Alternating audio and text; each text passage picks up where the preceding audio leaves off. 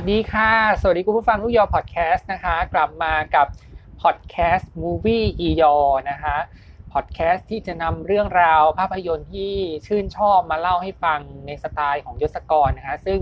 สามารถรับฟังได้ทั้งทางสตรีมมิ่งพอดแคสต์ไม่ว่าจะเป็น Spotify Google Podcast นะคะแล้วก็แพลตฟอร์มพอดแคสต์ที่ได้แจ้งไว้ในในแพลตฟอร์มของ ของของลูกยอพอดแคสต์นะคะแล้วก็ช่องทาง YouTube Channel ช่องลูกยอยุสกรนะคะ ก็เท้าความกันก่อนว่าสัปดาห์ที่แล้วนี่ได้พูดกันถึง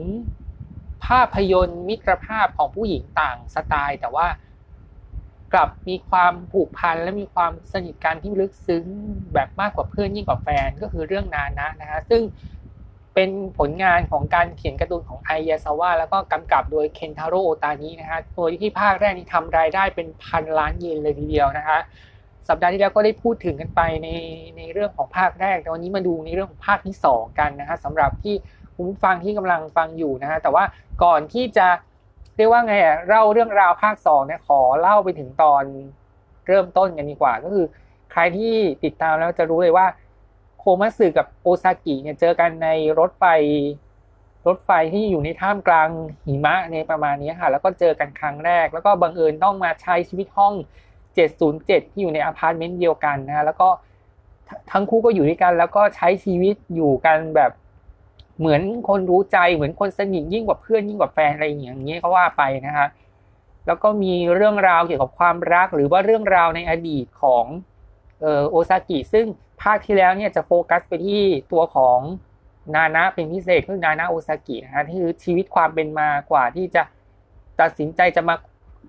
ค้นหาความฝันในโตเกียวนะกับโคมัสึด้วยโดยที่โคมัสึเนี่ยก็มีความฝันที่อยากจะเป็น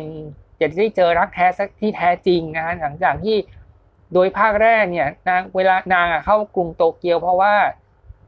เออมีแฟนเป็นคนโตเกียว แต่ว่าบังเอิญว่าเขามาถูกหลอกให้ไป ถูกถูกบอกเลิกไปซะงั้นนะฮะก็เลยเสียใจอย่างพุ่งพลาดเลยทีเดียวนะฮะนี่คือเรื่องราวของภาคแรก มาถึงภาคนี้เนี่ยก่อนอื่นก็ต้องบอกกันก่อนว่าเรื่องราวของภาคนี้เนี่ยมีมีมันมีในเรื่องของการเปลี่ยนแปลงในหลาย ๆ ด้านนะทั้งในเรื่องของเนื้อเรื่องเรื่องของการแบบเรื่องของการแสดงรวมไปถึงนักแสดงด้วยนะฮะที่มีการเปลี่ยนตัวกันถึงประมาณ 3 ตัวละครทีเดียวนะฮะ ซึ่งก่อนที่จะเข้าสู่พาเรื่องหนังก็มาเล่าเล่าเรื่องราวกันก่อนว่าเรื่องราวมันเป็นยังไงนะ นานะสองเนี่ยจริงๆแล้วมันคือเป็นบทสรุปอะเนาะเป็นแบบเป็นภาคสุดท้ายคือโดยปกติแล้วหนังที่สร้างจากมังงะเนี่ยมักจะใช้ถ้าทำเป็นภาพยนตร์เนี่ยโดยพื้นฐานของภาพยนตร์ญี่ปุ่นเนี่ยในช่วงนั้นเนี่ยน่าจะใช้ประมาณสองภาคถึงจะจบการ์ตูนหนึ่งเรื่องนะคะแต่ว่าบางเรื่องก็อาจจะมีสามภาคเลยประมาณนี้ไป บางเรื่องก็สี่ภาคก็แล้วแต่ว่า ความเข้มข้นของเนื้อหารวมไปถึงกระแสตอบรับของผู้ชมในญี่ปุ่นเนี่ยมันเป็นเช่นไรนะคะนานะสองเนี่ยก็ได้กำเนิดขึ้นหลังจากที่ภาคแรกเนี่ยทำรายได้แบบถล่มทลายประสบความสำเร็จกันอย่างปังปุริเย่เลยทีเดียวนะฮะแล้วก็พอมาทำภาคนี้เนี่ยกว่าจะถ่ายทำได้เนี่ยก็ต้องมีการเปลี่ยนตัวนักแสดง ซึ่งนักแสดงที่ยังอยู่ในภาคแรกนะฮะต้องมาบอกกันก่อนก็คือ ตัวโอซากินานะเนี่ยคือมิกะนากาชิมะเหมือนเดิมนะคะนักร้องยีวาแห่งวงการเจป๊อปอีกคนหนึ่งของวงการเพลงญี่ปุ่น แล้วก็มีฮิโรกินาริมิยะนะคะที่เล่นที่เป็นนักแสดงญี่ปุ่นขวัญใจสาวๆญี่ปุ่นนั่นแหละคือเป็นนักแสดงที่อยู่วงการมานานแล้วนะคะแล้วก็มีตัวละครหลายๆตัว มาดูในเรื่องของตัวละครที่เปลี่ยนไปมากดีกว่าในเรื่องของการแบบว่า บทเก่าเนี่ยเป็นคนนึงแต่ว่าพอมาเล่นภาคสองเนี่ย ด้วยเหตุวิสัยบางประการเนี่ยทำให้ต้องมีการเปลี่ยนตัวนะคะก็คือคนแรกเลยเนี่ยก็คือชินิจินะคะก็คือชินนะคะภาคแรกเนี่ยก่อนหน้านี้คนที่รับบทนี้คือเคนอิจิมัตสึยามะนะคะตอนพานานะภาคแรกนะคะพอมาเป็นนานะภาคสองเนี่ยด้วยด้วยจากกระแสความนิยมที่ชื่นชอบจากเรื่องเดนโนแล้วก็เป็นในบทแอลนะคะที่เป็นแบบว่าเป็นภาพยนตร์แนวแบบ thriller ระทึกขวัญสืบสวนสอบสวนอะไรเงี้ยกับสมุดโน้ตแห่งความตายนะคะซึ่งทุกคนก็น่าจะเคยดูกันมาแล้ว แล้วก็เป็นหนังที่สร้างชื่อให้กับเออเทเออทั้งทางเคนิจิแล้วก็ทั้งนักแสดงทั้งเรื่องด้วยนะคะแต่ว่าพอนานะภาคสองเนี่ยด้วยความที่งานยุ่งของเคนิจินะฮะทำให้มีการเปลี่ยนตัวนักแสดงมาเป็นคานาตะฮงโกนะคะก็คือเป็นนักแสดงวัยรุ่นน้องใหม่ในยุคนั้นในยุคนั้นที่ทำเรื่องนานาสองเนี่ยถือว่าเป็นน้องใหม่เข้าวงการมาหมาดๆ โดยที่ฮงโกก็รับบทเป็นชินิจิ ซึ่ง character ของชินิจิเนี่ยจะเป็นหนุ่มผมเทา ผมฟูนะก็คือแบบทำผมทรงพังแบบสีเทาขึ้นฟูอะไรประมาณนี้ มีเข็มกลัดกลัดที่ปากนะฮะก็คือแบบเหมือนเป็นเหมือนเหมือนสร้อยเหมือนเป็นแบบเหมือนเป็นเครื่องประดับสำหรับแบบของคนที่เป็นเจร็อกอะไรประมาณนี้นะคะโดยตัวคานาตะฮงโกเนี่ยพอมันมันมันมีเรื่องเล่าเรื่องหนึ่งก็คือว่าวันแรกเนี่ยที่เข้าฉากในนานาสองเนี่ยที่ ฮงโกมาเล่นเป็นชินคนใหม่แทนเคนจิจิเนี่ยตัวของผู้เขียนการ์ตูนเรื่องนี้ก็คือไอยาสวะนะฮะก็พร้อมก็มาที่กองภาพยนตร์ของเคนฮาโร่ตอนนี้ในนานาสองเขาก็สร้างแรงเขาเรียกว่าอะไรสร้างเรียกว่าอะไรให้กำลังใจ ให้กำลังใจในการที่เขาจะเล่นหนังนานาสองด้วยการแบบคำด้วยคำชมที่เขามองเห็นใน ใน look ของคานาตะฮงโกใน look ของชินิจิอะค่ะว่ามี character และตัวตนแล้วก็มีทั้งลักษณะคือรูปร่างถอดแบบจากการ์ตูนเป๊ะเลย คือเคนิจิมัตสึยามะเนี่ยอาจจะยังมีจุดจุดข้อจุดจุดบกพร่องอยู่บางจุดอยู่เหมือนกัน แต่ว่าหนังเรื่องแรกก็ มันอาจจะคือหลายคนอาจจะไม่รู้ไงว่าเคนิจิมาเล่นนานาภาคแรกอะจนกระทั่งแบบพอ Death Note มันมาดังเนี่ยก็ เคนิจิก็ขอนตัวไปแล้วก็เอาคานาตะมาปะมามาเล่นแทน ซึ่งตัวของคนเขียนไอยาซาวะเนี่ยเขาชื่อเขาถึงขั้นแบบว่าเขาตะลึงเลยเขาชื่นชมเลยว่าตัวของฮงโกเนี่ยสามารถพอมาสวมบท พอมาเปลี่ยน characterเปลี่ยนสไตล์ไปเป็นหนุ่มชินที่เป็นมือมือเบสอะมือมือมือเบสแห่งแทนมือเบสแห่งวง Blackstone น่ะที่เข้ามาแทนที่เรนนะฮะซึ่งก่อนหน้านี้ก็คือเรนเนี่ยเข้าอยู่ในอยู่อยู่ในวงการ J-POP ด้วยวง Blackstone กันก่อน คือเข้าวงการ J-Rock มาด้วยมาด้วยการเข้าวง Trapness นะฮะไม่ใช่ไม่ใช่ Blackstone นะขออภัยแต่ Trap แต่ว่า Blackstone เนี่ยเป็นวงแรกที่เขาแพลตฟอร์ม แล้วก็ไปอยู่กับนานะ แล้วก็มีอยู่กับนานะ แล้วก็อยู่กับกลุ่มเพื่อนอะไรเงี้ยที่อยู่ที่ต่างจังหวัดอะไรเงี้ย แต่ว่าเขาอะกลับ แต่ว่าด้วยเป้าหมายของเขาที่อยากจะมีชื่อเสียงในวงการ J-rock เนี่ยเขาก็เลยไปอยู่ร่วมวงกับ Trap ไปอยู่ร่วมกับวง Trapnest นะฮะซึ่งก็เป็นวงที่โด่งดังอยู่แล้วนะฮะแต่ว่าในเรื่องราวของภาคนี้ Blackstone เนี่ยกำลังจะก้าวเข้าสู่วงการเพลงแล้วนะฮะเดี๋ยวจะมาเล่าให้ฟังว่าเป็นยังไงนะฮะโดยตัวคานาโกะคานาตะฮงโกนี่เขาก็ happy มากๆเลยทีเดียวนะฮะสำหรับการได้แสดงเป็นชินในนานาสองเนื่องจากตัวของคนคนสร้างการ์ตูนเขาก็ชื่นชมว่า look character นี่เหมือนถอดแบบมาจากการ์ตูนเลย ต่อมานะคะการเปลี่ยน character คนที่ 2 ก็คือฮอนโจเรนนะคะเปลี่ยนจากริวเฮมัสึดะนะคะจากนักแสดงที่ต้องบอกเลยนะว่าตอนนั้นอะในในตอนที่เล่นเป็นบทเรนอะ character ก็คือแบบเป็นหนุ่มแบบ เป็นหนุ่มแบบเป็นแฟนของนานะที่แบบพยายามเรียกว่าอะไรหลงรักหลงเสน่ห์ของโอซากิอะแล้วก็มีความสัมพันธ์กันหลายต่อหลายครั้งเลยทีเดียว แต่ว่าด้วยความอย่างที่บอกด้วยความที่เขาอยากมุ่งสู่ไปโตเกียวเขาก็เลยตัดสินใจไปก่อน แล้วโอซากิก็จะตามมา แต่ว่าเรนเนี่ยได้ไปอยู่วงแคมป์เนี่ยแล้วก็โด่งดัง โดยบทภาคแรกเนี่ยริวเฮมัสึดะเนี่ยรับบทไว้ แต่พอมาเป็นนานาสองนะฮะเนื่องจากว่าเหตุว่ามัสึดะเนี่ยมีงานที่ค่อนข้างชุม มีงานที่ยุ่งอะก็คือมีงานอื่น จนมันมันเบียดเวลาคิวที่จะมาถ่ายนานาสองได้นะคะเหมือนคล้ายๆเคนิจิเลยที่มาเล่นบทชินเนี่ยคือ ชินเคนิจิดังเพราะว่าเดทโนตกับยามาโต้นี่มันโด่งดังแบบพีคมากๆยูเฮมัสึดะเนี่ยก็เหมือนก็จะคล้ายๆกันเพียงแต่ว่า คนจะโฟกัสที่เคนิจิมากกว่าคืองานที่ชุกชุมแบบมันจะอยู่ที่เคนิจิมากกว่าที่ริวเฮมัสึดะแต่ริวเฮมัสึดะเนี่ยก็ได้ถอนตัวจากงานนะสองนะฮะโดยการโดยโดยที่คนที่มาแทนที่ฮอตโจเรนแทนริวเฮก็คือโนบุโอะเคียวนะฮะซึ่ง เป็นนักแสดงที่จริง ๆ ถามว่าเป็นน้องใหม่ไหมก็ไม่ไม่ได้น้องใหม่หรอกนะจริง ๆ ก่อนหน้านี้โนบุโอเคียวก็เคยมีผลงานละครเวทีหลายเรื่องเลยทีเดียวที่มา แล้วก็ส่วนใหญ่เราเห็นบอกว่าคณะละครเวทีที่เขาแสดงนั้นน่ะ นางเอกอะก็ยังนางเอกคือแบบเป็นผู้ชายแล้วก็มาสวมบทเป็นผู้หญิงอะ คือนางเอกก็ คือนางเอกอะคือแบบก็ต้องแต่งนงแต่งหน้าทางแต่งลุคออกมาให้เหมือนผู้หญิงอะทั้งที่ความจริงเขาผู้ชายด้วยเขาเป็นผู้ชายด้วยกันอะไรประมาณเนี้ยนะฮะก็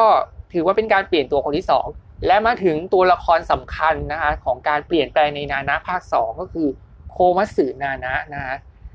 โดยก่อนหน้านี้ภาคแรกเนี่ยเป็น ROE มิยาสกิ ซึ่งแน่นอนทุกคนก็ชื่นชมเลยว่า ROE เนี่ยเล่นนานะโคมัสึได้ได้ดีมาก ๆ เลย เรียกว่ามีเสน่ห์ที่เหมาะสมกับการเป็นโคมัสึแบบชัดเจนเลยทีเดียว โคมัสึนานะเลยทีเดียว แต่เนื่องจากว่า ROE เนี่ยด้วยความที่ในภาค2เนี่ยเนื้อเรื่องที่มันดุดันมากกว่าเดิมเนี่ยมันจะมีบาง scene บางฉากที่ต้องเป็นฉาก love scene ซึ่ง ROE เนี่ยไม่สามารถเขาไม่สะดวกใจที่จะรับบท love scene นี้ได้ ก็เลยตัดสินใจลาจากนานะสองไปเลยจนกลายจนกลายเป็นว่าคนที่มารับบทโคมัสึแทนก็คือยูอิจิกาวะนะซึ่งนักแสดงคนนี้คือผลงานสร้างชื่อก่อนหน้านี้ก็คือ เป็นภาพยนตร์สยองขวัญเรื่องผีดุอาหารเรื่องจูออน ก็คือเป็นหนังผีที่เรียกว่าสร้างแรงฮึกเหิมให้ให้ให้โลกได้รู้เลยว่าหนังหนังผีญี่ปุ่นเนี่ยมันมีความน่ากลัวแบบแบบสุดขีดเลยทีเดียว เพียงแต่ว่านะเพียงแต่ว่ายูอิจิกาวะเนี่ยมารับบทโคมัสึนานะแทนว่าเอเอออาโออิมิยาซากินะฮะซึ่งก็ถือมันมันก็เป็นเหตุสุดวิสัยจากอาโออิที่ไม่กล้าที่จะเล่น love scene ที่มันดุดันคือในในภาคเนี้ย เออโคมัสึเนี่ย ต้องมีฉาก love scene กันค่อนข้างรุนแรง ค่อนข้างดุดันหลายฉากเลยทีเดียวนะฮะนี่คือการเปลี่ยนตัวของนักแสดง ทีนี้มาดูในเรื่องเรื่องของนานาสองนะมันเป็นเรื่องราวของ Blackstone วง Blackstone ของโอซากิเนี่ยที่ตอนเนี้ยกำลังจะไปได้สวยในวงการเพลงแล้ว แต่ว่าความสัมพันธ์ระหว่างโอซากิกับหนุ่มเรนที่อยู่คนละวงกันเนี่ย มันอยู่ในช่วงที่ต้อง เก็บ เก็บซ่อนเอาไว้เก็บเก็บงำเก็บเก็บซ่อนความรู้สึกเอาไว้อะเพราะว่ามันต้องระแวดระวังกับปาปารัสซี่ที่มาตามติดชีวิตของทั้งคู่อะ คือในในในเรื่องในในยุคนั้นที่ฉายเนี่ยมันในในในเทรนโลกมันมีเทรนปาปารัสซี่ก็คือเป็นแบบนักข่าวที่แบบเอาเอากล้องไปแอบถ่ายถ่ายรูปประมาณนี้แล้วก็นำมาลง อะไรเงี้ยคือคือปัจจุบันเนี่ย ตอนเนี้ยมันจะเป็นเรื่องราวที่แบบว่า คนวงในรู้มาจากไหนก็เอามาเอามาเล่าเอามาเมาส์กันในโลกโซเชียลแต่ก่อนหน้านี้ในยุคที่จริงๆในไทยก็มีเหมือนกันในเรื่องของของเทรนเรื่องของข่าวปารัสซี่ในการแบบไปถ่ายภาพคนดังว่าคบกับใครอยู่อะไรประมาณนี้นะคะโดยทั้งสองคนต้องเก็บงำความสัมพันธ์ของตัวเองเอาไว้ เพราะต่างฝ่ายต่างกันอยู่คนละวง แล้วครับเนี่ยเนี่ยก็กำลังไปได้สวยเดียว แต่ว่าโอซากิเนี่ยกำลังจะเข้าสู่วงการอยู่แล้วนะคะเนื่องจากว่าในภาคนี้เนี่ยเนื่องในใน ในในวง Blackstone เนี่ยเขาได้เป็นศิลปินจริง ๆ เขาได้เป็นศิลปินตามที่โอซากิเนี่ยใฝ่ฝันแล้วก็ตั้งแผนเอาไว้ว่าอยากจะสร้างวงนี้ให้โด่งดัง แล้วนางก็มีความคิดที่อยากจะเอาชนะวง t r a p n e s ให้ได้ เพราะว่า t r a p n e s เนี่ยมาดึงตัวเรนออกไปจากชีวิตของโอซากิเนี่ยมันก็แย่อยู่แล้วอะไรประมาณนี้นะฮะก็ถือว่าเป็นเรื่องราวที่ต้องพิสูจน์ว่าความฝันกับอะไรอย่างเงี้ยแล้วก็กับความรักที่ต้องเก็บเอาไว้เนี่ย มันจะนำพาไปสู่ความสำเร็จหรือเปล่า อันนี้คือเรื่องแรกที่ตั้งไว้ แต่ในชีวิตของอีกคนหนึ่งอีกนานะอีกคนนึงก็คือฮาจินะฮะอย่างโคมัสึนานะเนี่ยคือเรียกว่าโดยที่ภาคโดยโดยนานาภาคสองเนี่ยด้วยความที่เนื้อเรื่องเน้นไปที่เรื่องราวของฮาจิจะเป็นส่วนใหญ่ เนื่องจากว่าฮาจิเนี่ยได้ไปพบก็คืออย่างภาคแรกเนี่ยจำจะเคยสปอยเล่าไว้นิดนึงว่า มันมีฉากที่แบบว่า ทั้งวงทรัพเนี่ยและแล็กสโตนเนี่ยเข้ามาอยู่ในห้องเดียวกัน แล้วอยู่ดีๆเนี่ยเขาก็ให้โอซากิเนี่ยมาเปิดห้อง แล้วมาพบว่าพักเป็นทาคุมินะทาคุมิก็คือมือเบสคาสโนวาจากทรัพเนสนะฮะที่ตัวของคูมัสึเนี่ยหลงรัก แล้วเขาก็ประทับใจมากเลยคือแบบเขาตื้นตันมากๆเลยที่ได้เห็นแบบว่าคนในสเปคในดวงใจอะมาเห็นกันอย่างต่อหน้าต่อตา แต่ว่าในเรื่องราวภาคเนี้ยมันยิ่งกว่าต่อหน้าต่อตามาก เพราะว่าบังเอิญว่าฮาคุมิเนี่ยไปขอทางโคมัสึไปเดทด้วย แล้วอยู่ดีๆก็ไปมีความสัมพันธ์กันลึกซึ้ง จนกระทั่งโคมัสึหรือฮาจิเนี่ยมันตั้งท้องขึ้นมา คืออันเนี้ยมันเป็นจุดพีคมากๆเลยแล้วมีหนำซ้ำเนี่ยโนบุที่อยู่ในวง Blackstone ด้วยกันเนี่ยที่เขากำลังจะไปได้สวยแล้ว เขาประกาศตัวต่อหน้าฮาจิเลยว่าทาคุมิอะ คือศัตรูหัวใจของฮาจิ คือเขาคือโนบุเนี่ยคือเขาแอบชอบฮาจิมามามาตั้งนานแล้วอะมาตั้งนานแล้วอะคือคือในภาคแรกอะมันจะยังไม่มีฉากแบบโนบุหลงรักฮาจิอะไรเลยแต่อยู่ดีๆ เนี่ย มันมันมีที่มามาจากฉากของแบบว่าก่อนที่วงดังประมาณสามเดือนน่ะจุดเริ่มต้นคือเริ่มฉากแรกขึ้นมาเนี่ย ในหลังจากที่ที่ที่คำว่านานาสองอะ มันเริ่มมาเป็นฉากที่แบบว่า อธิษฐานของต้นไผ่ ซึ่งมันเป็นเทศกาลแบบพื้นดั้งเดิมพื้นถิ่นของประเทศญี่ปุ่นเนี่ยที่แบบว่าเขียนคำอธิษฐานแล้วปักลงไปในเอ่อต้นไม้ไผ่นะแต่ว่าตอนนั้นเขาทำในห้องบังเอิญว่าฮาจิเนี่ยขอความฝันไว้ว่าขออยากจะได้เจอรักแท้ซึ่งถ้าตามเรื่องราวของนานะเนี่ยจะรู้ดีแล้วว่าโคมัสึเนี่ย สิ่งชีวิตความฝันของเธอก็คือการที่เป็นคนรักได้ได้เจอรักแท้ที่แท้จริงนะคะซึ่งนางซึ่งตัวฮาจิก็เขียนใบเรียกอะไรใบคำกระดาษคำอธิษฐานลงไป แล้วบังเอิญว่าโนบุอะก็สะดุดก็สะดุดหูขึ้นมาเขาก็เลยรู้สึกว่าเขาอยากจะเป็นคนคนนั้นที่จะดูแลฮาจิ แต่ว่ามันบังเอิญตรงที่ว่าทาคุมิอะโทรไปชวนฮาจิไปเดทแน่นอนแหละ ฮาจิเขาชอบทาคุมิเป็นทุนเดิมอยู่แล้วตั้งแต่พักตั้งแต่แบบรู้จักวง ตั้งแต่เป็นแฟนวงแทบเนี่ยเขาก็เลยไปเดทกันแล้วเขาก็ไปเขาก็แล้วมีอยู่ซีนหนึ่งที่เรียกว่าเป็นซีนที่แน่ที่เรียกว่าสื่อถึงชัดเจนเลยว่ามันมันเป็นความรักที่มันล้ำเส้นแล้วนั่นก็คือ ฉากที่ทาคุมิกับฮาจิจูบกันในในรถนะ คือมือเบสทาคุมิเนี่ยเขามีรถแบบคันรถหรูคันหนึ่งเลย ฮาจิก็ไปนั่งเป็นตุ๊กตาหน้ารถของเขาแล้วเขาก็บอกรักฮาจิแล้วก็จูบปากฮาจิไปเลย แต่ในขณะเดียวกันนะฮะโนบุเนี่ยเขาก็จะพยายามดึงดันโดยการจะเป็นมือจะเป็นแบบศัตรูหัวใจของทาคุมิ เพื่อให้ฮาจิหลงรักนะฮะจนกระทั่งฮาจิเนี่ยคือคือฮาจิได้ยินแล้วเขาก็แบบเขาก็เลือกไม่ถูกคือมันเป็นรักสามเศร้าคุณผู้ฟัง มันเป็นรักสามเศร้าที่แบบว่า คนหนึ่งก็คือคนที่ชอบ แต่อีกคนหนึ่งเขามาดันชอบเรา ซึ่งมันเป็นความรู้สึกที่โคมัสึเองอะคือว่าค่อนข้างเก็บกดอยู่เหมือนกัน เพราะว่ามันกลายเป็นความสัมพันธ์ที่เธอเองก็ไม่แน่ใจเหมือนกันว่า เธอจะฝากชีวิตกับใครดี อยากจะพูดอะไรคือจริงๆอะที่ที่โอที่อาโออิไม่ยอมเล่น love scene ในในภาคสองเนี่ยมันเป็นอย่างนี้ค่ะ มันเป็นเพราะว่ามีฉาก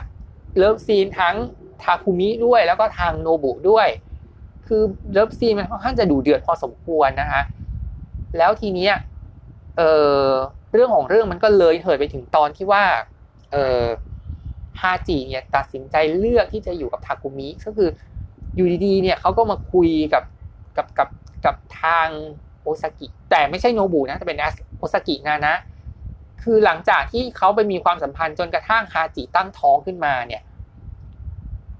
ตัวตัวโอซากิก็เรียกว่า ตัวโอซากิกับโนบุเขาเองก็แบบเขาก็เขาก็ตกใจว่าแบบ คือคือคือโนบุก็ตกใจเองว่า มันไปเป็นมันมีอะไรกันขนาดนี้จนตั้งท้องแล้วหรืออะไรอย่างเงี้ย จนแบบ แต่โอซากิเนี่ยมันมันยิ่งกว่านั้น เพราะว่าอะไรว่าเพราะฮาจิมันเป็นเพื่อนสนิทแล้วเป็นคนที่รู้ใจมันตั้งแต่ไหนแต่ไรอยู่แล้ว แต่บังเอิญว่า ตัววงแชมเนสเนี่ยมันต้องเท้าความตั้งแต่ภาคแรกว่าแชมเนสเนี่ยดึงหนุ่มเรียวออกไปแล้วทำให้โอซากิต้องอยู่อย่างเดียวดายมากรุงมากรุงโตเกียวเนี่ยนอกจากจะต้องระวังความสัมพันธ์ของระหว่างหนุ่มเรนกันไปแล้วเนี่ยยังต้องมาเรียกว่าอะไร ต้องมามีปัญหากับทาคุมิในการที่จะเอาตัวฮาจิเนี่ยเข้าไปในชีวิตของเขา ซึ่งโอซากิเองเนี่ยถึงขั้นต้องไประบายกับโนบุเลยแบบว่า มันมันชีวิตตอนนี้ฉันมันไม่รู้จะทำยังไงอะเพราะว่าแทรปเนี่ยมันแย่งวงหนุ่มเรนไปแล้วอะยังจะมาแย่งฮาจิออกจากชีวิตเราเหรออะไรเงี้ยคือ มันมันเป็นทั้งความอึดอัดและคับแค่คับข้องอะที่แบบว่า มันไม่รู้เหมือนกันนะว่า ไม่รู้เหมือนกันว่าสรุปแล้วสุดท้ายมันจะยังไง แล้วจนกระทั่งถึงมีอยู่ครั้งหนึ่งเนี่ยที่โอซากิเนี่ยไป คือคือคือฉากที่เจ็บปวดนะคือขอสปอยฉากที่เจ็บปวดที่สุดอะก็คือฉากที่ทาคุมิกับฮาจิเปิดใจเลยว่า มีความสัมพันธ์กันและฮาจิตั้งท้องกับทาคุมิ คือฉากที่เจ็บที่สุดก็คือฉากที่โอซากิอะเหมือนเหมือนแบบเสียใจที่แบบว่ารู้เรื่องนี้แล้ว แล้วก็แบบพลั้งไปแล้วก็ปรากฏว่าแก้วโอเชียนลายสตรอเบอรี่ที่ซื้อให้ซึ่งกันและกันของโอซากิกับฮาจิอยู่ดีมันก็แตกออกมาก็คือแบบ แก้วแตกอะค่ะคือแบบกลิ้งล้มลงไปแล้วแก้วมันก็แตกออกมา แล้วบังเอิญว่าไอเศษแก้วนั้นน่ะดันไป ไปกรีดหน้าเล็กน้อยที่หน้าโอซากิคือมันเจ็บที่หน้าแล้วมันก็มันก็เจ็บปวดอยู่แล้ว มันจะไม่ต้องมันกลับมาต้องมาเจ็บปวดในทางความรู้สึกทางด้านจิตใจที่ทรัพเน็ตเนี่ย ดึงเรนออกไปจากชีวิตไม่พอทาคุมิก็ยังจะจากทรัพเน็ตก็จะดึงโอซากิคนที่รู้ใจที่สุดของนานะไปด้วย คือมันเป็นความเจ็บปวด ที่มันเจ็บปวดแบบ มันมันทั้งเศร้านะ มันทั้งเศร้าที่มันทั้งเศร้ามันทั้งจุกอยู่เหมือนกัน แล้วโอซากิก็ตัดสินใจนำแก้วของอะไรโอเชียนสตรอเบอรี่อีกใบหนึ่งที่ซื้อมาด้วยซึ่งกันและกันเนี่ย ทิ้งลงไปแล้วก็แตกพร้อมกัน คือมันคือมันเป็นจุดจุดจุดมหันตภัยเลยที่แบบว่า ความสัมพันธ์ของนานะทั้งคู่มันเริ่มสั่นคลอน แล้วก็เรื่องราวเนี่ยมันก็ดุเดือดเข้มข้นไม่ได้แค่เรื่องราวของฮาจินะ แต่ว่าขอกลับมาที่วง Blackstone Blackstone เนี่ยกำลังจะก้าวเข้าสู่วงการ J-Rock ก็คือเข้าสู่วงการเพลงเรียบร้อย ก็คือมีอัลบั้มเป็นของตัวเองแล้วโดยการเชิญชวนนะคือคือเรื่องของเรื่องก็คือว่ามันมีฉากที่ไปที่คลับที่เดิมไปที่แบบเป็นแบบเป็นเป็นแบบเป็นวงร็อกแบบน้องใหม่อะไรประมาณนี้แล้วบังเอิญว่าเจ้าของค่ายเพลงเนี่ย เขามาเห็นแล้วก็เขาเขามาคุยกับทางวง Blackstone แล้วเขาก็ตัดสินใจรับวง Blackstone เข้าไปเป็นศิลปินในสังกัดของเขานะฮะซึ่งอันนี้คือประสบความสำเร็จในด้านหนึ่ง แต่อยู่ดีๆเนี่ยมันก็มีข่าวสกัดดาวรุ่งก็คือว่า ทางสำนักข่าวทางข่าวของ TBS เนี่ยเพราะว่าหนังเรื่องนี้มันมันมันมันออกอากาศทาง TBS Picture นะก็น่าจะคิดว่าช่อง TBS โตเกียวก็น่าจะคือรายการข่าวที่นำเสนอก็น่าจะ นำเรื่องราวของเรื่องนี้ไปออกรายการข่าวเช้า แล้วบังเอิญว่าทั้งโนบุโอะทั้งชินแล้วก็คือสองคนอะรู้เขาแบบเขามาดูเขามาดูแบบอยู่ดีๆมันมีวิดีโอของการแสดงของวง Blackstone เนี่ยคือตอนแรกอะโนบุคิดว่า เอ๊วงเราไปโชว์อะไรที่ไหนหรือเปล่า แต่บังเอิญว่ามันไม่ใช่ปรากฏว่า ไอในอีทีมข่าวมันเอาภาพของวง Blackstone เพลงนั้นเนี่ยไปออกข่าวเช้า แล้วบังเอิญว่าข่าวที่ว่านั้นก็คือว่ามันมีปาปารัสซี่มือดีเนี่ยไปแอบถ่ายความสัมพันธ์ของเรนกับนานะที่ที่รู้กัน แล้วมีการวิเคราะห์ข่าวด้วยว่า Blackstone เนี่ยกำลังจะเกาะ Trapness ดังก็คือตัวโอซากิเนี่ยคบหากับเรนเนี่ยเพื่อที่จะสร้างชื่อเสียงให้กับ Blackstone ซึ่งอันนี้มันเป็นเรื่องที่ไม่ใช่โดยสิ้นเชิงเลย เพราะว่าทั้งทุกคนที่เกี่ยวข้องในตัวของนานะเนี่ยจะรู้เลยว่า ในเรื่องราวความสัมพันธ์ของโอซากิกับหนุ่มเรนเนี่ยมันมีที่มาที่ไปอย่างไร แต่เนี้ยพอมันเป็นแบบว่า การที่ทรัพเนสแล้วมีหนุ่มเรนเนี่ยมันดังอยู่แล้วเนี่ย แล้วบังเอิญว่าผมว่าสื่อนานะเนี่ย ที่กำลังจะมีชื่อเสียงในในวงการเจร็อกอะกำลังจะไปได้สวยแล้วอยู่ดีๆก็มีประวัติอยู่ดีๆก็ไปกับหนุ่มเรนแล้วมีปาปารัสซี่เก็บหลักฐานเอาไว้อะแล้วมาออกข่าวเช้าเนี่ย คือมันเป็นวิบัติชีวิตจริงๆอะแล้วบังเอิญแล้วแล้วแล้วทางเจ้าของค่ายเพลงเนี่ยเขาจะส่งเขาเรียกว่าเขาต้องแก้วิธีโดยการแบบว่า เอาวง Blackstone ทั้งหมดอะไปยังโรงแรมที่เขา support ที่พักไว้ให้ แต่ว่าเรื่องของที่เนี่ยคือเป็นเรื่องที่เรนเรื่องที่เรื่องเรนกับนานะเป็นเรื่องที่ชินกับโนบุรู้อยู่แล้ว แล้วเจ้าของค่ายเพลงเขาก็จะเขาให้เก็บข้าวของแล้วก็ย้ายไปอยู่โรงแรม แต่ตัวของโอซากิที่อยู่ในห้อง 707 เนี่ย อยู่ดีๆเนี่ยถ้าอยู่ดีๆก็มีการเคาะประตูเคาะประตูของทางนักข่าวอะ เข้ามาบอกว่าคุณมีความสัมพันธ์กับเรนทรัพเนสคุณมีอะไรจะพูดถึงหรือเปล่า อยู่ดีๆก็ร้องอยู่ดีๆเนี่ยก็แบบ คือร้องไห้ คือร้องไห้ คือตอนแรกเราคิดว่าการร้องไห้ในแบบนั้นก็คิดว่าร้องไห้ เพราะ เพราะข่าวเฉาหรือเปล่า แต่โดยความรู้สึกในในในตอนที่ดูหนังอะเราคิดว่าเขาเสียใจทั้งทั้งที่ ด้วยด้วยความรู้สึกที่คบกับเรนแล้วก็ต้องอึดอัดที่ต้องเก็บปิดบังความสัมพันธ์เอาไว้อะแล้วก็ต้องมาเจ็บปวดใจอีกครั้งที่ทาคุมิแห่ง Trapnest เนี่ยดึงฮาจิออกไปจากชีวิตของเขา เพื่อที่จะไปอยู่อพาร์ตเมนต์ของทาคุมิซึ่งพอเรื่องมันพอเรื่องของข่าวสารของวงของสองวงมันบานปลายขึ้นมาเนี่ยโอซากิถึงขั้นแบบว่าแบบถึงขั้นแบบร้องไห้แบบสะอึกสะอื้นเลยทีเดียวที่แบบว่า เรื่องนี้มันกลายเป็นเรื่องที่แบบมันเป็นเรื่องใหญ่ของ มันไม่ได้เป็นเรื่องใหญ่แค่วงการดนตรีมันเป็นเรื่องใหญ่ของวงการบันเทิงด้วยอะของวงการบันเทิงญี่ปุ่นเนี่ยที่แบบว่า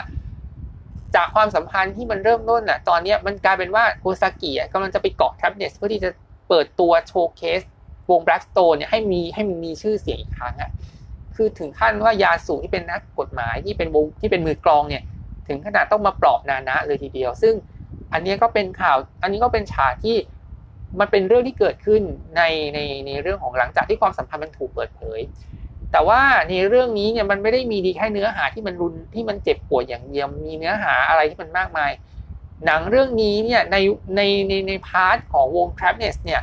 เขาก็มีฉากที่ต้องไปถ่าย MV ที่ประเทศสกอตแลนด์ชื่อเพลงก็ Truth นะฮะซึ่งก็เรียกว่า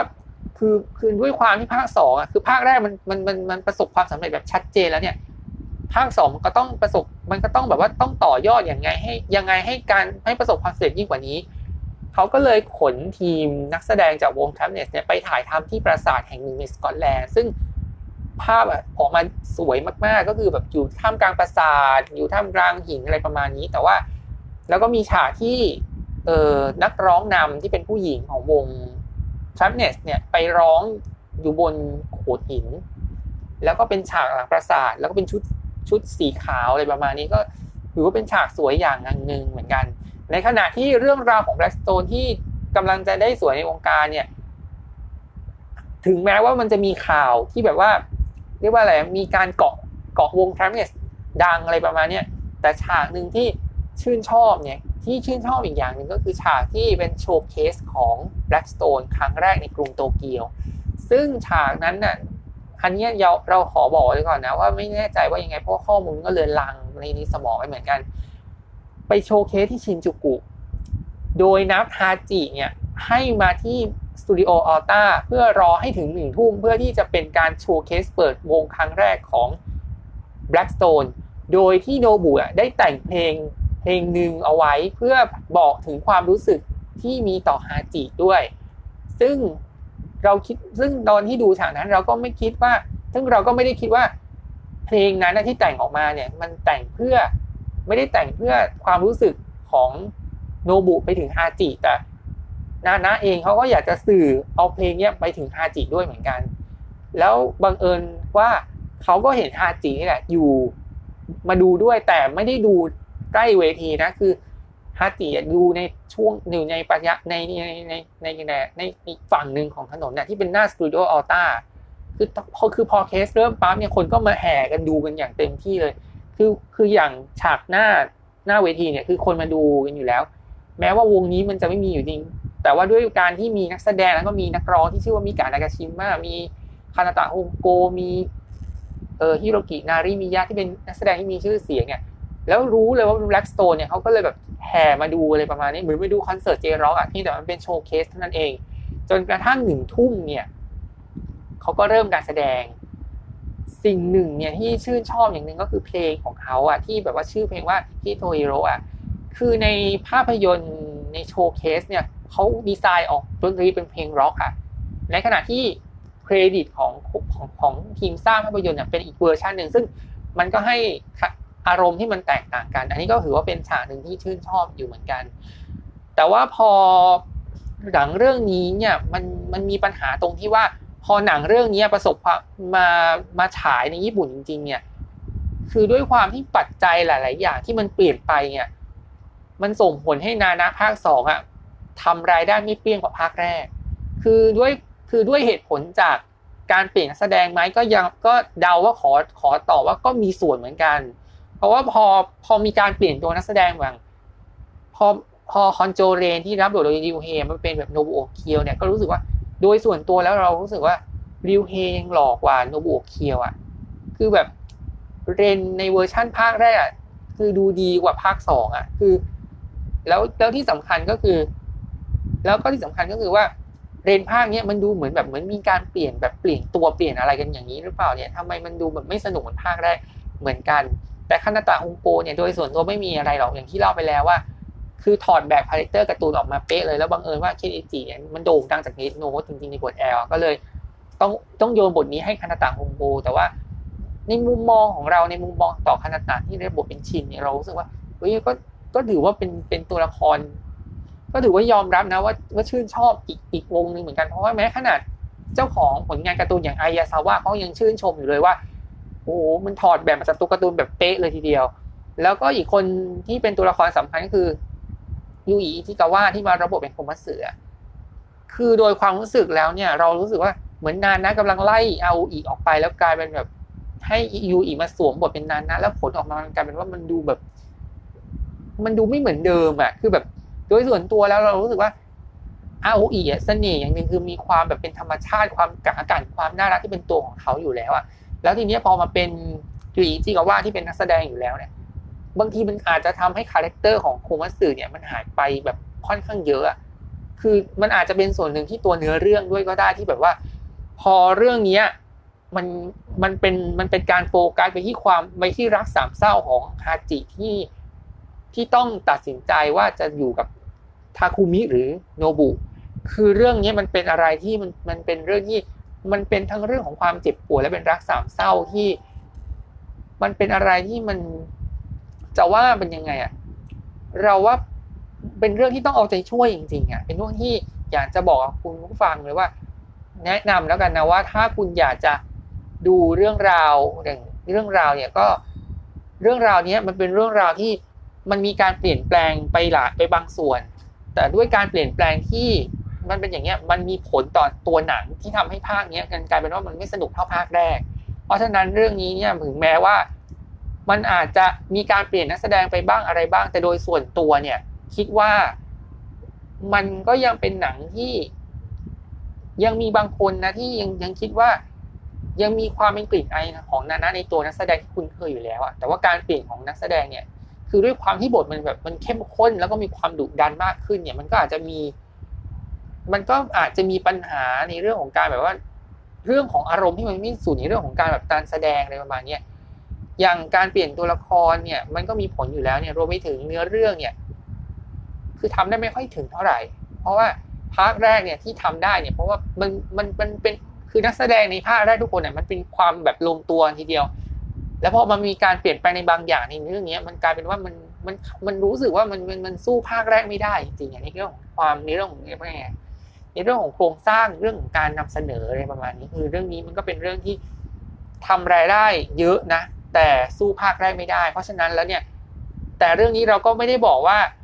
ไม่ไม่หนังเรื่องนี้ไม่สนุกเหมือนภาคแรกนะคือด้วยเนื้อหาที่มันแบบดุดุดุดันเข้มข้นรุนแรงอะไรประมาณนี้แล้วมันเรื่องนี้มันมากกว่าเดิม แล้วมันเป็นช่วงแห่งความสำเร็จของ Black Stone แล้วเนี่ย ก็อยากจะฝากกับคุณผู้ฟังว่าลองเอาหนัง ภาคแรกกับภาคสองเนี่ย มาดูให้มันของแท้แล้วก็เรียกว่ายังไงคิดดูแล้วคิดดูแล้วกันอะไรอย่างเงี้ย แต่ว่าโดยเนื้อเรื่องเนี่ยก็ยังคงเป็นความแบบว่าไง คงเป็นความฝันอยู่เหมือนเดิม แล้วก็เป็นความสนุกอยู่เหมือนเดิม เพราะฉะนั้นแล้วเนี่ยก็ขอฝากเรื่องราวของนานะทั้งภาคหนึ่งและภาคสองเนี่ยให้ไปดูในอะไรในเว็บไซต์แพลตฟอร์มภาพยนตร์แล้วกันนะว่าว่าว่าเรื่องราวมันจะเป็นยังไงก็ ถือว่าเป็นภาคต่อที่ถึงแม้ว่ามันอาจจะสู้ภาคแรกไม่ได้ แต่ว่า สน่ห์ของเพลง ซึ่งเพลงนี้เนี่ยมันมีอยู่ 2 เพลงที่โด่งที่โด่งดังก็คือเมื่อกี้ก็บอกไปแล้วหนึ่งอย่าง Travis เนี่ยก็จะมีเพลง Truth ที่ไปถ่ายมีถึงสกอตแลนด์แล้วก็อีกเพลงหนึ่งก็คือฮิโดโรหรือว่า My Baby อะไรประมาณอะไรสักอย่างหนึ่งเนี่ยคือมันจะมีท่อนท้ายที่ร้องว่า Street Dream Baby อย่างเงี้ยอย่างเงี้ยแล้วก็อีกฉากหนึ่งที่อันเนี้ยเหมือนเป็นแบบฉากที่แบบเศร้าใจอีกอย่างอีกฉากหนึ่งมากเนี่ยก็คือ ฉากที่ โอซากิเนี่ยรู้ว่าฮาจิเนี่ยได้ขนข้าวของออกจากห้อง แล้วก็ไปใช้ชีวิตอยู่กับทาคุมิแล้วเนี่ยเขาก็ไปซื้อแก้วสตรอเบอรี่โอเชียนนะฮะที่เคยซื้อมากินด้วยกันดื่มน้ำด้วยกันเนี่ยเป็นของขวัญจากโอซากิเพื่อให้กับฮาจิอะในวันที่ตอนนี้ต่างคนต่างก็ต้องอยู่ซึ่งอย่างอย่างโดดเดี่ยวเดียวดาย คนหนึ่งก็ต้องทำวงอีกคนหนึ่งก็ต้องไปอยู่โดยที่ไม่รู้ว่าอนาคตในเรื่องของความรักเนี่ย มันจะสมหวังหรือเปล่า มันจะไปถึงวันแต่งงานไหมอะไรประมาณนี้นะคะแล้วก็ตั้งครรภ์กับเขาด้วยแล้วเราก็ไม่รู้เหมือนกันว่าเขาจะมีชีวิตยังไงในยูดีเนี่ยในคนในในอพาร์ตเมนต์เขาก็แบบว่าเขาก็ไม่อนุญาตให้ให้โอซากิไปคุยกับฮาจิอะก็เลยตัดสินใจโดยการแบบส่งแก้วอันนั้นเนี่ยไปให้พนักงานโรงแรมแล้วก็ไปส่งให้ฮาจินะอันนี้ก็เป็นฉากที่มันก็เป็นฉากที่เศร้าอยู่เหมือนกันนะสำหรับคนคนของในในตัวของโอซากิเองอะที่แบบว่าเสีย คือมันเสียไปหลาย ๆ อย่างในชีวิตอะทั้งเรนที่ที่เสียให้ทรัพเนตไปฮาทาคุมิทรัพเนสก็มาดึงฮาจิเนี่ยให้ออกไปจากชีวิตเขาเหมือนกัน เพราะฉะนั้นแล้วเนี่ยมันก็เป็นอะไรที่คือมันก็เป็นฉากที่ ถือว่าเป็นฉากเศร้าฉากหนึ่งของหนังเรื่องนี้ เพราะฉะนั้นแล้วเนี่ยแต่ว่าโดยสรุปแล้วเนี่ยเรื่องราวทั้งหมดเนี่ยในเรื่องของความสำเร็จของของ Blackstone อย่างเงี้ยเราไปถึงความสัมพันธ์มิตรภาพความรักของทั้งสองนานะเนี่ยจะกลับมามาเข้าใจกันได้หรือเปล่าเนี่ย แนะนำว่าต้องไปดูในภาพยนตร์ทั้งนานะหนึ่งแล้วก็นานะสองด้วยนะฮะซึ่งตอนนี้ก็น่าจะมีอยู่ในเว็บไซต์เอ่อหรือว่าแอปพลิเคชันของภาพยนตร์ลองลองไป search ดูนะเพราะว่าเราเองก็ไม่ค่อยได้ติดตามอะไรประมาณนี้เวลาเราดูหนังจะดูผ่าน DVD VCD มากกว่านะฮะก็ก็นำมาฝากไว้เพียงเท่านี้นะฮะก็สำหรับช่องทางของลูกยอพอดแคสต์นะฮะก็สามารถรับฟังได้หลายช่องทางนะคะทั้งช่องทาง streaming podcast นะคะทั้งทาง Spotify Google Podcast แล้วก็แพลตฟอร์มอื่นๆ ที่แจ้งเอาไว้นะคะรวมไปถึงช่องทาง YouTube Channel ช่องยอยศกรด้วยนะคะอย่าลืมกดไลค์กดแชร์กด Subscribe กันเยอะๆนะคะ แล้วก็อย่าลืมค่ะกดละกดติดตามกดแชร์กดไลค์แล้วเป็นกำลังใจให้กับลูกยอพอดแคสต์ด้วยนะคะ แล้วก็หวังว่าคงจะทำให้คุณผู้ฟังมีความสุขไม่มากก็น้อยนะคะ แล้วก็ถ้าพูดจาอะไรที่บนบกไปบนมาติดคงติดขัดอะไรไปก็ขออภัยมาณที่นี้ด้วยนะคะวันนี้ก็ ฝากไว้เพียงเท่านี้นะคะก็ขอขอบคุณผู้ฟังที่รับฟังตั้งแต่ต้นจนจบนะคะยังไงก็หวังว่าเรื่องราวของภาพยนตร์นานะสองเนี่ยคงจะมาต่อเติมในความรู้สึกของคุณผู้ฟังในเรื่องของมิตรภาพแล้วก็หนังดีๆอย่างนี้ด้วยนะคะยังไงก็ฝากไว้ด้วยค่ะยังไงก็ขอบคุณคุณผู้ฟังทุกท่านที่รับฟังมาตั้งแต่ต้นจนจบนะคะ แล้วกลับมาพบกันใหม่ EP หน้า สวัสดีค่ะ